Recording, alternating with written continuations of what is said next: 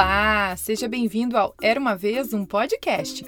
E hoje vou contar para você uma história folclórica da África bem divertida chamada A Voz da Lagarta. O autor é desconhecido, mas ela foi adaptada e narrada por mim, Carol Camanho.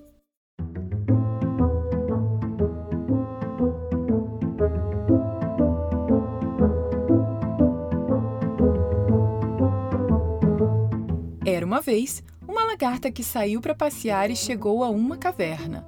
Uau! Parece uma caverna muito agradável.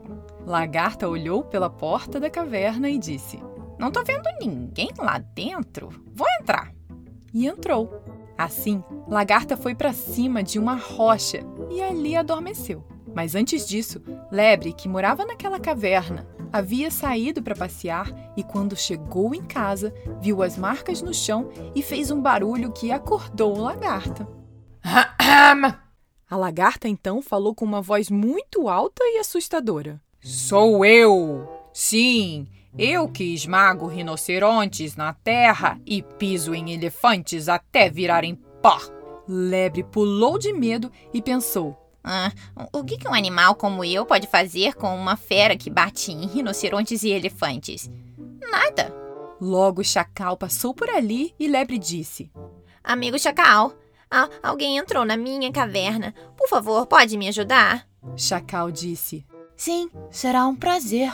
Chacal foi até a caverna e latiu bem alto. Quem é que está na casa do meu amigo Lebre, hein? Lagarta falou de novo com uma voz que abalou a terra. Sou eu, sim, eu que esmago rinocerontes na terra e piso em elefantes até virarem pó. Ao ouvir isso, Chacal pensou com medo. Ai, credo, eu não posso fazer nada com essa criatura. E fugiu o mais rápido que pôde.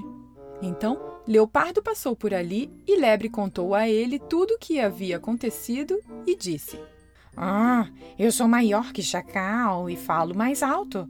Deixa comigo. Na porta da caverna, Leopardo gritou: Quem é que está na casa do meu amigo Lebre? Lagarta respondeu da mesma maneira que havia feito antes. Leopardo ficou surpreso e pensou: ah, se essa criatura pisa em rinocerontes e elefantes, eu nem quero pensar no que ele poderia fazer comigo. Tchau e benção e o leopardo fugiu muito rápido. Foi então que o rinoceronte passou. Todo mundo sabe o quão grande e assustador eu sou. Orgulhou-se ele e foi até a caverna de lebre, bufou e bateu o chão com os pés muito grandes. Mas quando o rinoceronte perguntou quem estava dentro da caverna e ouviu a resposta crescente da lagarta, disse: Isso não é bom. Ele pode me esmagar na terra? Tô fora. E então ele fugiu em direção à floresta. Até elefanta tentou ajudar, mas como os outros, quando elefanta ouviu o que Lagarta tinha a dizer, ela sabia que não queria ser pisoteada até virar poeira e fugiu bem rápido também. Lebre não sabia mais o que fazer, então Sapo passou e perguntou: é, Qual é o problema? E Lebre explicou: Ah, talvez eu possa ajudá-lo, disse Sapo.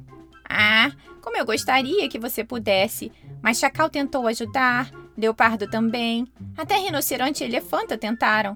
E nenhum deles conseguiu. Ainda assim, deixe-me tentar, disse Sapo. Chacal, Leopardo, Rinoceronte e Elefanta ouviram seus nomes falados e vieram ver o que estava acontecendo. O quê? Você? Riu Chacal. Você é pequeno demais. Não pode ajudar disse Rinoceronte. Todos os animais riram. Ele quer, deixa ele tentar, por que não? Disse Lebre. E então Sapo foi até a porta da caverna e perguntou quem estava lá dentro. Ele recebeu a mesma resposta que foi dada aos outros. Sapo chegou mais perto e gritou: Eu, que sou o mais forte de todos, finalmente cheguei! Eu sou quem sela quem sela os rinocerontes. Eu sou quem pisa nos pés de quem pisa nos elefantes. Quando o lagarta, dentro da caverna da lebre, ouviu isso, se tremeu. Ela podia ver a sombra do sapo se aproximando cada vez mais e pensou: Ixi, sou Jó. Eu sou apenas uma lagarta. E ela foi saindo de fininho da caverna de lebre, esperando que ninguém a visse, mas estava enganada. Eu não queria mesmo ficar naquela caverna. Disse Lagarta com o nariz empinado. Um lugar como esse é muito bruto para uma criatura extravagante como eu. Quando Lagarta fungou, todos os outros animais riram do problema que uma coisa tão pequena lhes causara. Fim. E aí, gostou dessa história? Eu adorei! E achei a lagarta e o sapo super corajosos e confiantes. O que, que você achou? Bem, se você está ouvindo no Spotify, lembre-se de seguir o Era Uma Vez um Podcast para saber sempre quando tem história nova. E se você está ouvindo no Apple Podcasts ou iTunes, deixe seu review com 5 estrelas para que cada vez mais crianças possam conhecer as histórias que conto por aqui e soltar a imaginação. Ah, e aproveitando, um recado para sua mãe ou para quem cuida de você.